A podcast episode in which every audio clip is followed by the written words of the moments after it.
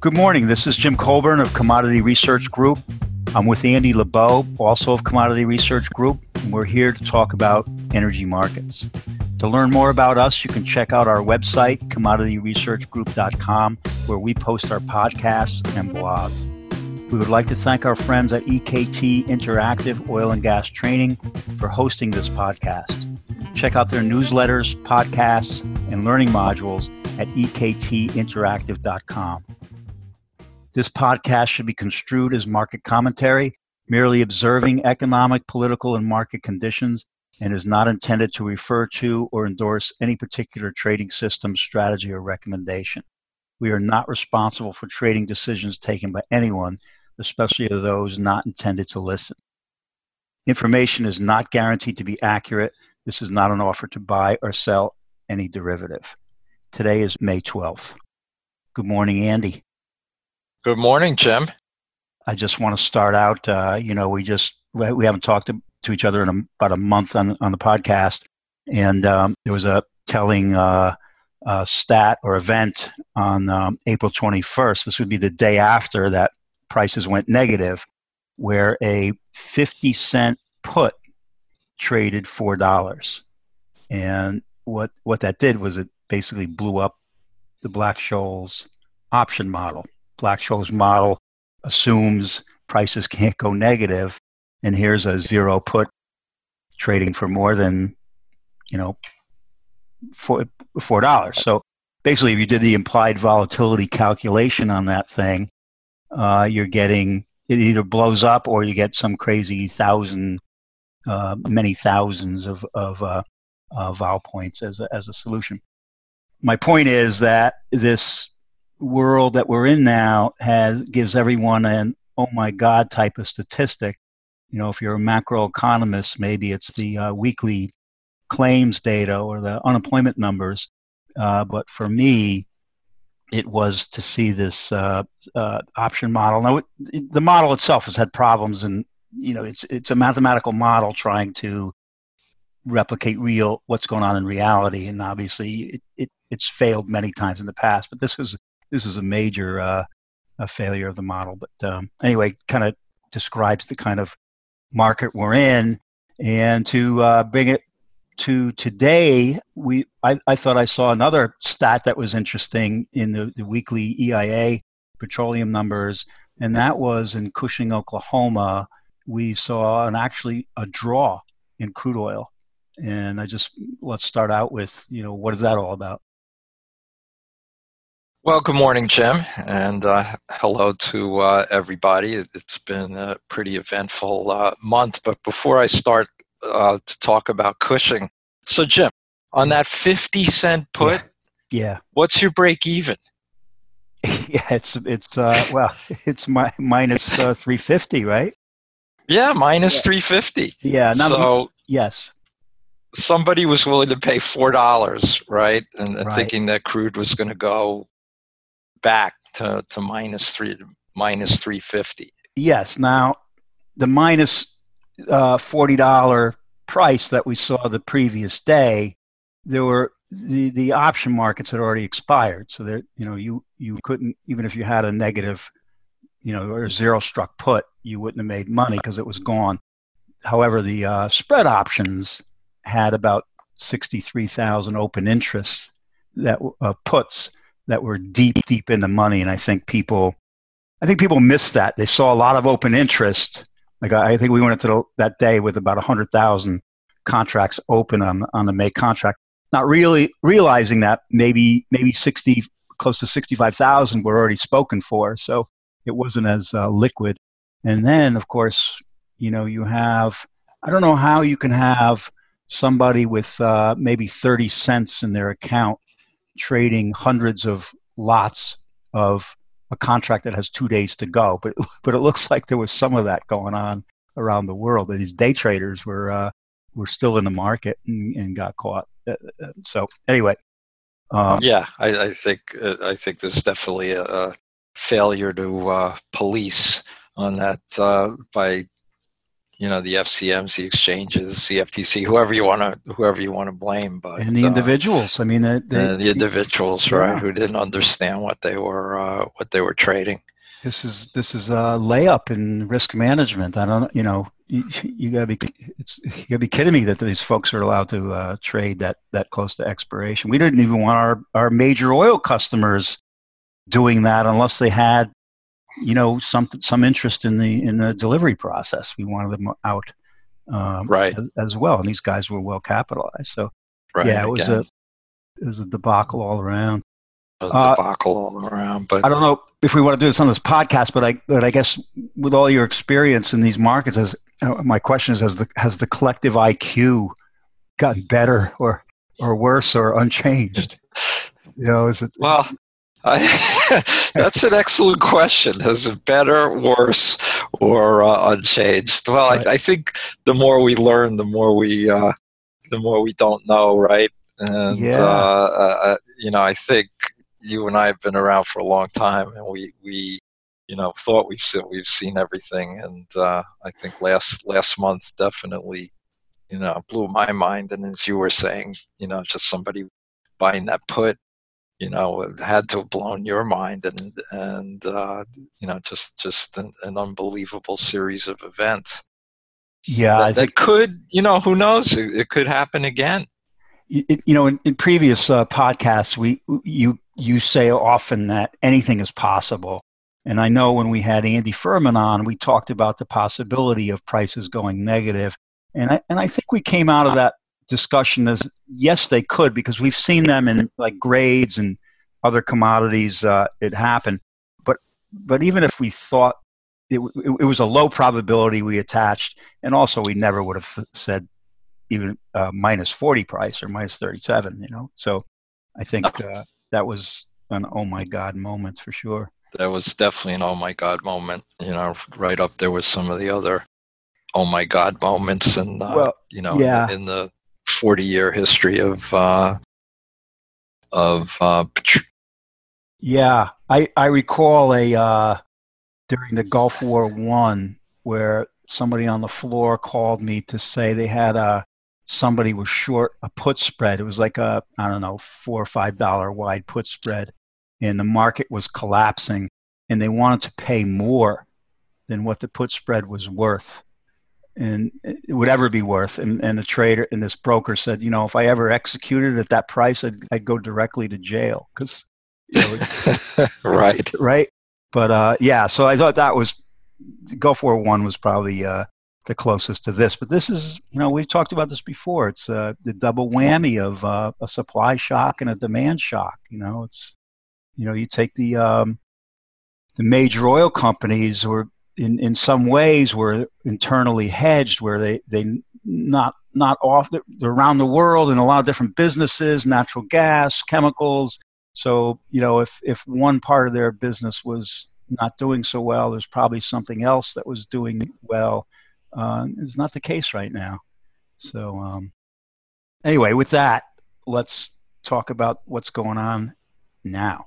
Yeah, let's talk about what's going on now, because there's been some changes even since we went negative. Certainly, I think on both sides, on both the supply and the demand side, you know, we're seeing some you know, some positive developments.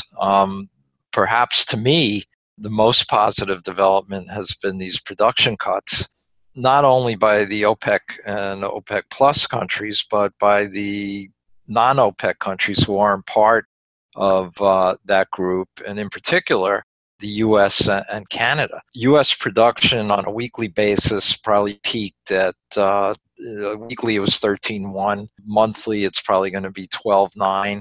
And in this week's weekly petroleum status report, it was down to 11.6. So that's already down 1.5 from the, you know, the highest weekly, and 1.2 from the you know, highest monthly.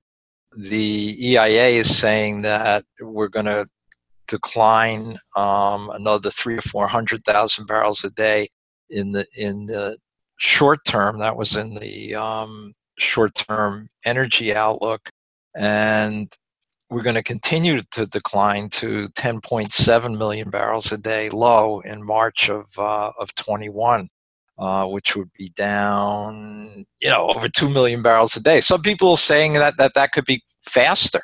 The declines could be faster than that. They have a 6-month lag. They roughly say prices and production show a 6-month lag. I think so. Yeah, but that's not been the case here, right? Because production has just fallen right off the shelf, right? And it's happened in all the in the Bakken and the Permian, and besides the U.S., Canada as well. The production could be down 1 million barrels a day by mid-year. And I think, we're seeing that in some of these grades on the physical market, like the heavy Canadian grade WCS. It's only like $2 under Cushing. That was like $15 to $20 under earlier in the year. And again, I think the factor is production is down and there's room on the pipelines.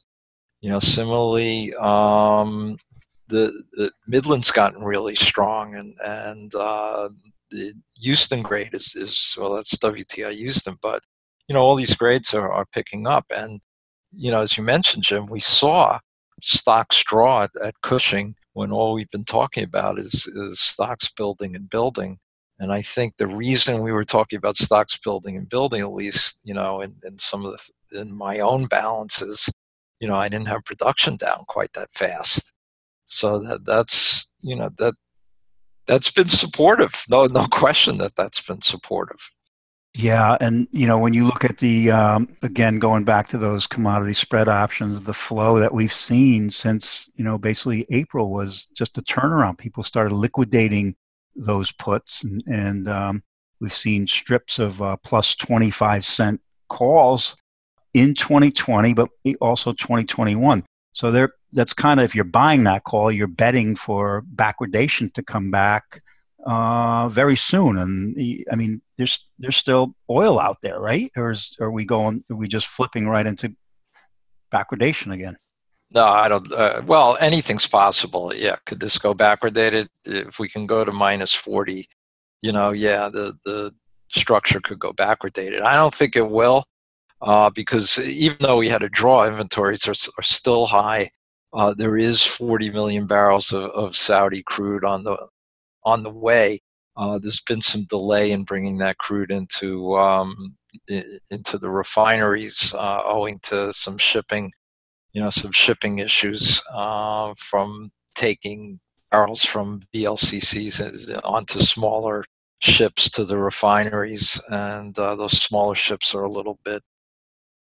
They've been harder to find, so there've been delays on that. But they're out there. They're coming. And the other thing we're seeing is runs. Crude runs were down this week, so demand, at least from a crude runs perspective, is still struggling. There is an improvement, no question, on end user demand, and that makes sense. The country's opening up slowly, mm-hmm. But the gasoline demand numbers are increasing. Diesel demand is up. They're still dreadful, compared to where they could be or were last year. And we still have a long way to go. So just a quick perspective. Gas demand is running about now. At what levels compared to last year, would you say? We're running, this last weekly, and again, you can't get that crazy about a weekly, but the last weekly was 7.7 million barrels a day. The EIA is saying that May demand, May 20 demand should average 7.24. Last year, May was 9.4, so we're running, good. If that 7.24 hold, is right, yeah, we're running. What is that? Over 2 million barrels a day below last year, and I think it's even, it's going to end up being lower now. In April, we were running about almost 4 million barrels a day. I mean, April was the worst month probably ever.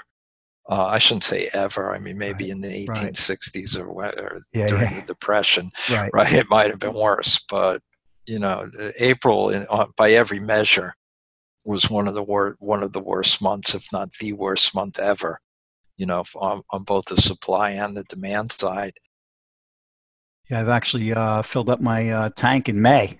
I didn't do it. I didn't touch it in April. You know, right. So, it's definitely opening up, but you know, whether or not gasoline demand is going to get back to last year's levels, I think it's going to take a long time. Yeah, I saw one of those TSA. Somebody put one of the stories was about the TSA activity at the airports, and they show they're talking about the green shoots, and it was they had a beautiful chart showing how it's bottomed and now it's moving higher.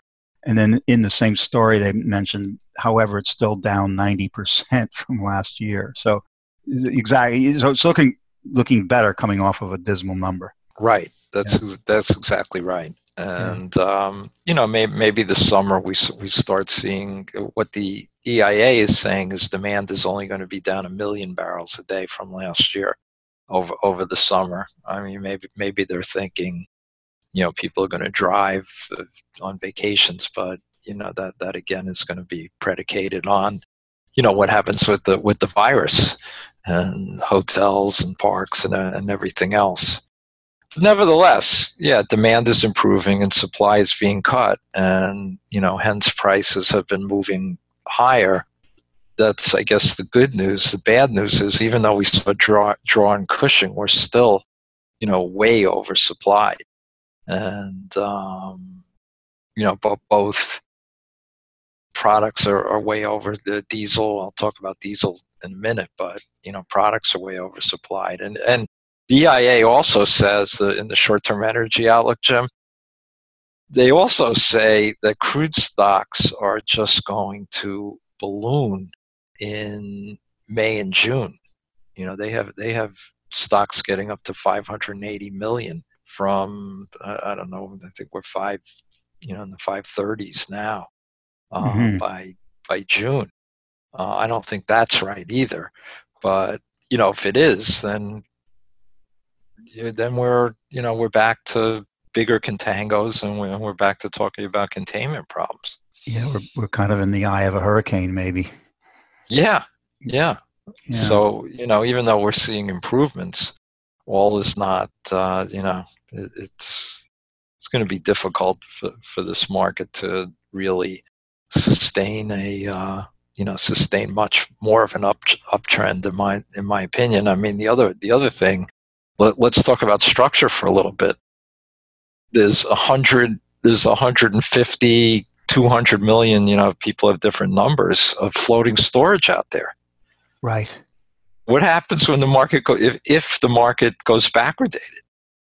Right. That either puts a lid on it so it doesn't go backwardated, or it just comes off the market.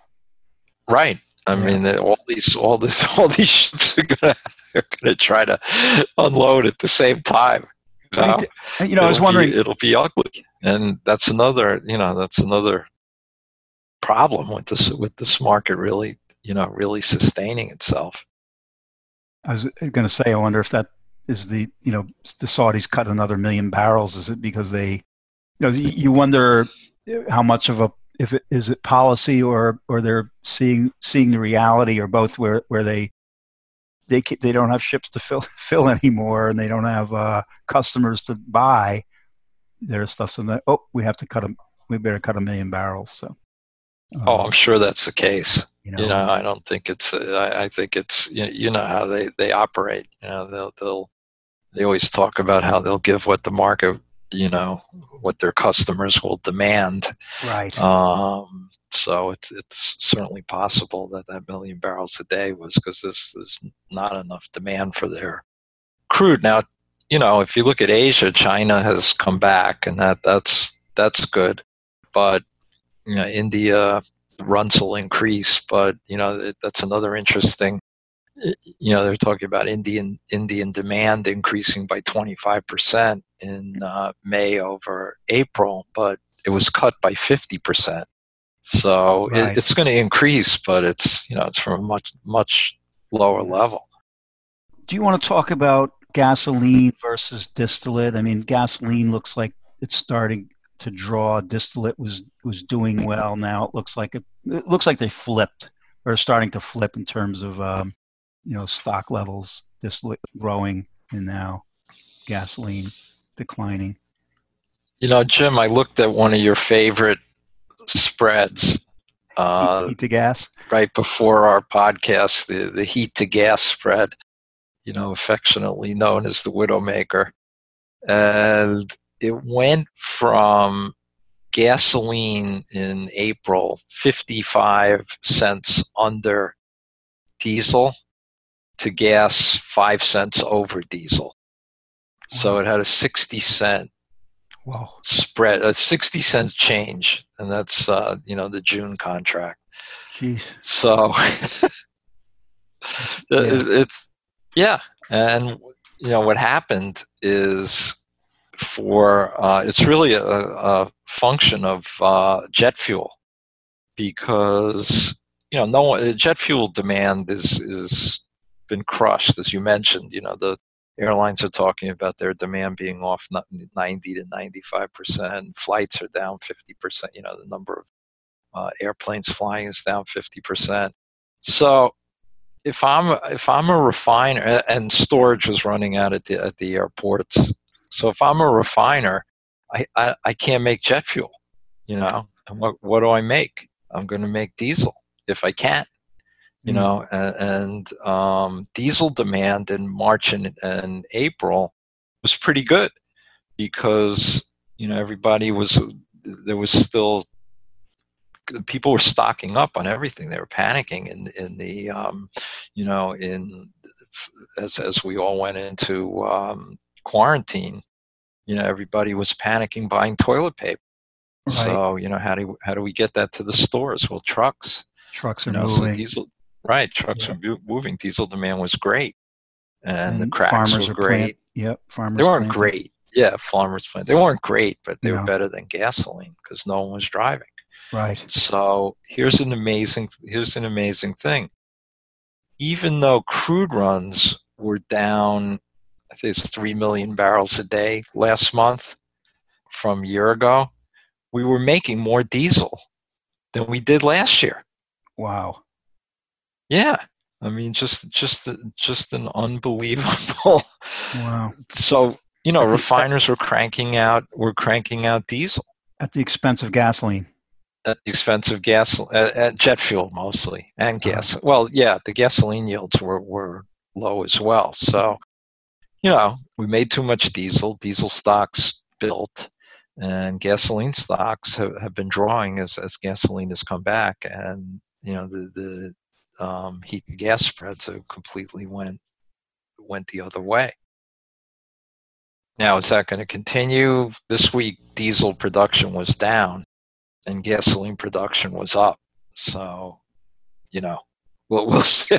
We'll see. Right. We'll see. But until jet fuel, you know, I think refiners are still going to be making more diesel than they need, you know, until people start flying.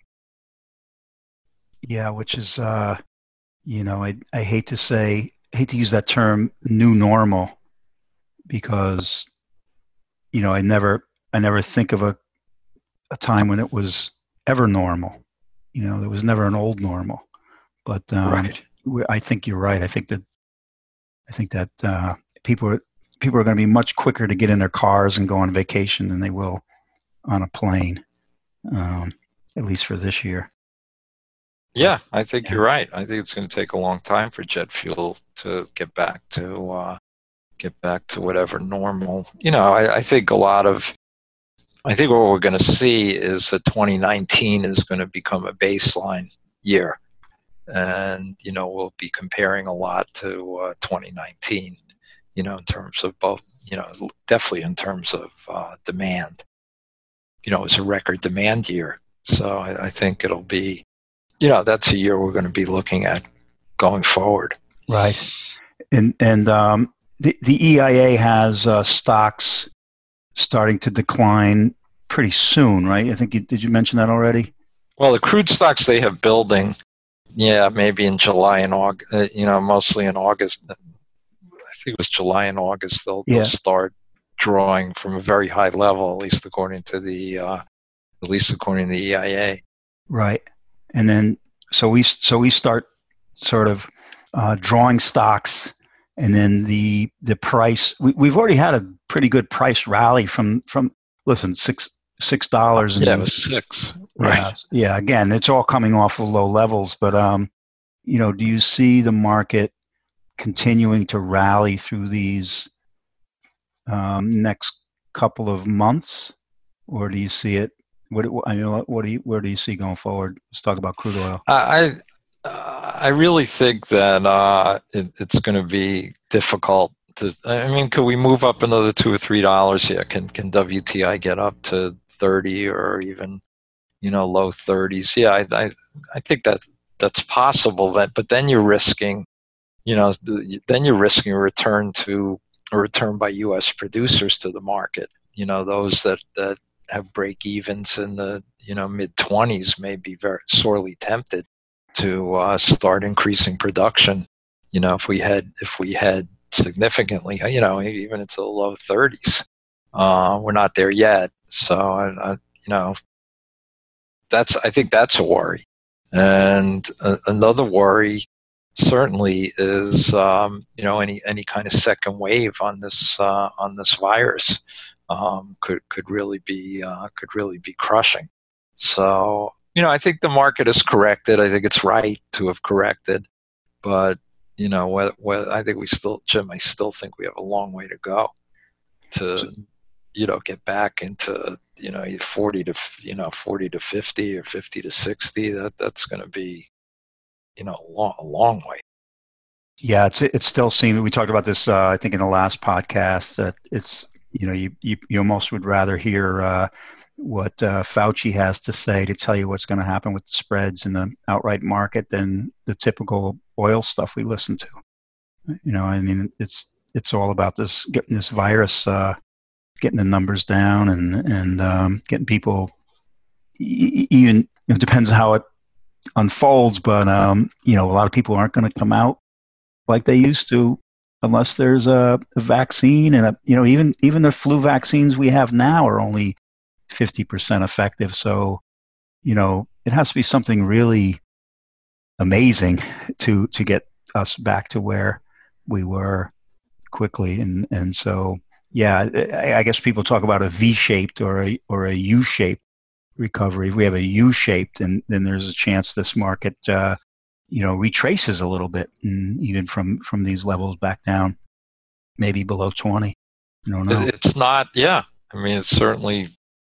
Not out of the realm that, we could see a very weak expiry in June. That wouldn't surprise me in the least. I think we've talked about one of June, July has had a huge rally, and one of the things that has contributed to that, I think, is that some of these small funds, not small, they were big.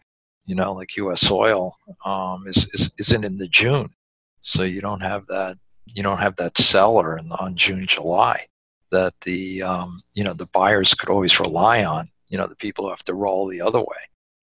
That's interesting because that liquidity's out of there.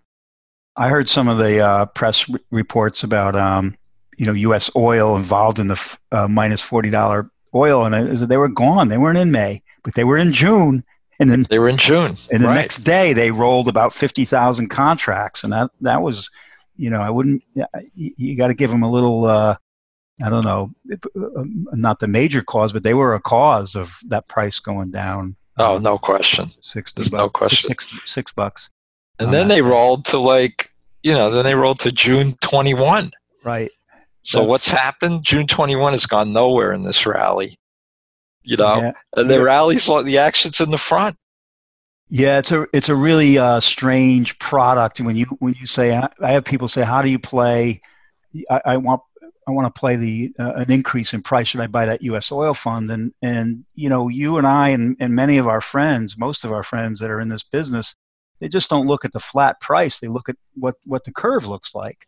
So you might have a low front price, but you know, to by December it may cost you $5-6 to roll. And unfortunately, the sort of the benchmark for this thing is always the front month price. Right. So if you stay unchanged from now, you know, to December, and let's say that December you're at $21 and you got in when it was front month was at 16, say, I'm just making these numbers up. You expect that that fund made $5 when really it might have lost money, right? Because you've been doing a roll. You rolled up to that 21. Right. You know, wasn't you?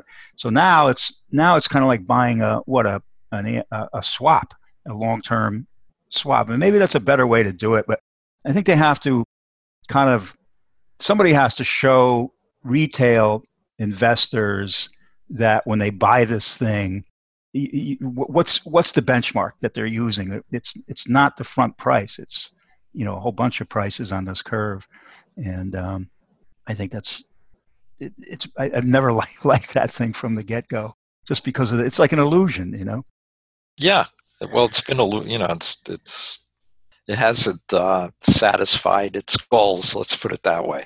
Yeah, yeah. I think I guess somebody wrote in about it being, if it was a hedge fund, it was down something like 85% since inception. It would be there would be no money going into it, but you know, it's still right.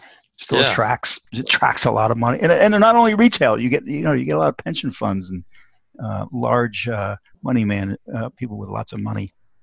Right, and then you have people who are trying to arbit on the short side. People who are arbiting against WTI are just going short. Yeah, yeah. Now they've been winners. You know, those who have been shorting it consistently have probably done pretty well.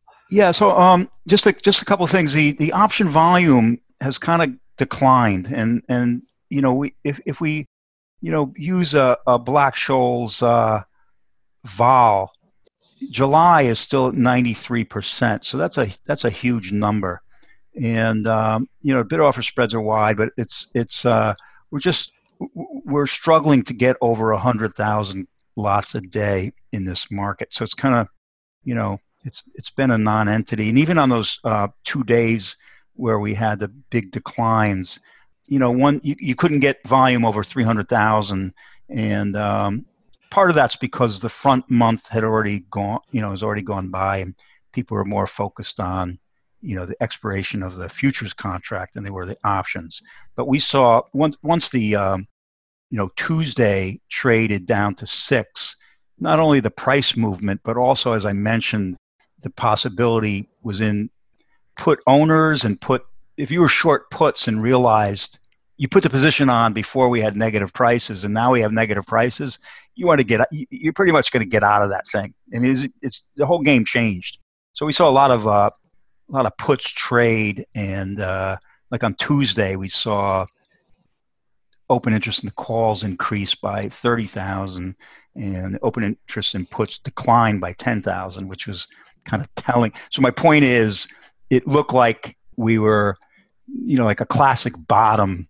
We had, you know, people getting out of puts and getting into calls type of thing. And we've seen that kind of trading going on, not primarily, mostly over the last week. So on low volume. So it's kind of like if you didn't know the fundamentals and you were just looking at paper flow and volumes and stuff like that, you'd say this kind of had a little bullish flavor to it. And sure enough, the market's gone up. And I posted these things in our blog and sometimes on LinkedIn, so you can, if you ever get a chance, check out our blog. What else, Andy? What do we? Well, I think we need. Let's just talk a little bit about the global balances. Yeah, I was going to say we didn't talk about OPEC. Because we've talked a lot about, you know, U.S. Cushing balances, yep. U.S. Cushing and gasoline and diesel, but globally, again. April was a catastrophe on every, you know, on every level, because OPEC production, OPEC and non-OPEC production went up, and demand, you know, absolutely dropped dead In fact, in this OPEC report, Jim, they had the call on OPEC crude at like 16 million barrels a day in the second quarter. So that would mean inventories were building by 12 million or something like that. Wow. I've been doing my own balances because the EIA, these numbers are so unbelievable. And what I see anyway is a second quarter build that I think was close to 13 million barrels a day, if that's even possible, but that's what it looks like. However, I think as we head into July and August, we're going to start drawing global stocks because OPEC production cuts they're significant. I mean, in April, OPEC produced like 30.3 million barrels a day. And I think in May and June, they're going to be down or like 23 and a half, 24 million barrels a day. So, there are definitely some big cuts coming out of OPEC, and there are big cuts coming out of non-OPEC. Between them, I think it's going to be something like 11, 12, 13 million barrels a day. Again, it's hard with, I hate being off by 1 million barrels a day, Jim. Listen, but that's what we're dealing with. Yeah, these are fluid numbers. These are very fluid numbers, particularly on the demand side, because you just don't know. But third quarter and fourth quarter demand should continue to increase from the low in April, from second quarter. And, I think we're going to draw something like 2 to 3 million barrels a day average in the second half. But that's relative to a 9 million barrel a day build in the first half. So I think we'll get through June. I think we'll build a little bit. July, I think will be flattish. And then, then I think August in the second half, we'll start drawing again from a pretty high level. And, on the demand side, we're not, can't be sure. Right. Again, if there's a second wave, we don't know. And we globally, we all know we're in a recession now. How do we come out of that? Not sure. Right. But, the fundamental picture is definitely looks improved as we head into the second half. But, it's improved from catastrophic. Absolutely. April was absolutely catastrophic. Yeah. I mean, there's another thing in there that these are really deep cuts that these OPEC members are making. And I guess Iraq is still a little slow to get going on theirs. But, as we start, like you said, as we start drawing, you also have the possibility that a lot of oil barrels get leaked into the system. Oh, totally. Yeah, so, totally. Right. So there's probably some cap on the market. Understood.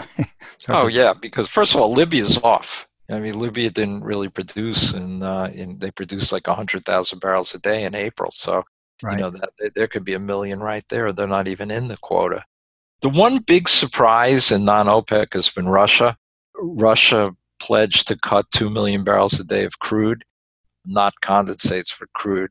And you know what? In the first week in May, they did.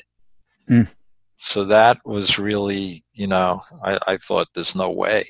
They've been saying this whole time, we can't cut because we're going to damage our fields, blah, blah, blah. Right. But they did cut. And as I said earlier, Canada, U.S., Brazil, Norway. So we're seeing significant cuts, more than I thought, Jim, way more than I thought we'd see. Yeah, it's hard to gain market share when there's no market. Exactly. Yeah, that's exactly right. We need demand. Yeah, April is a bad month. I think even for oysters, right? Isn't that a bad? Anything? It is. I think it is. And, one thing that I think these cuts have prevented is the containment issues. Because now with these cuts, we're not going to get it's unlikely we're going to get to absolute tank tops on everything. And the other thing is there's going to be ships around, you know, so floating storage, which doesn't pay now anyway, you know, if you look at the contangos, but, you know, so you can still put stuff on ships, right, if you had to, but we're not going to get to the absolute containment. And that's, I guess that's good. You know, that's good. Maybe. Well, I know that tomorrow things will look a lot different than what we're talking about today. So we'll continue to track this. And, you know, like I said, I talk to you pretty much every day, and I try to post things on our blog every day. And it's usually an interesting article that we're talking about, and I'll post it, or sometimes it's my own stuff on the crazy world of options. And but you know, it might be worth checking it out every now and then. And so let's stop it there, Andy, and we'll pick this up in another month. Okay, and you can find that blog on commodityresearchgroup.com. And if you have any questions, feel free to reach out to me, alebeau@commodityresearchgroup.com. That's ALEBOW@commodityresearchgroup.com. And also look for Andy getting quoted in virtually every newspaper. And are you doing any interviews these days, Andy? Canadians don't want you anymore? I was on a couple of months ago. Yeah, I think they don't. You know, now that my hair is growing back, I think they're cutting me. Right. Very good. Well, till next month. Okay.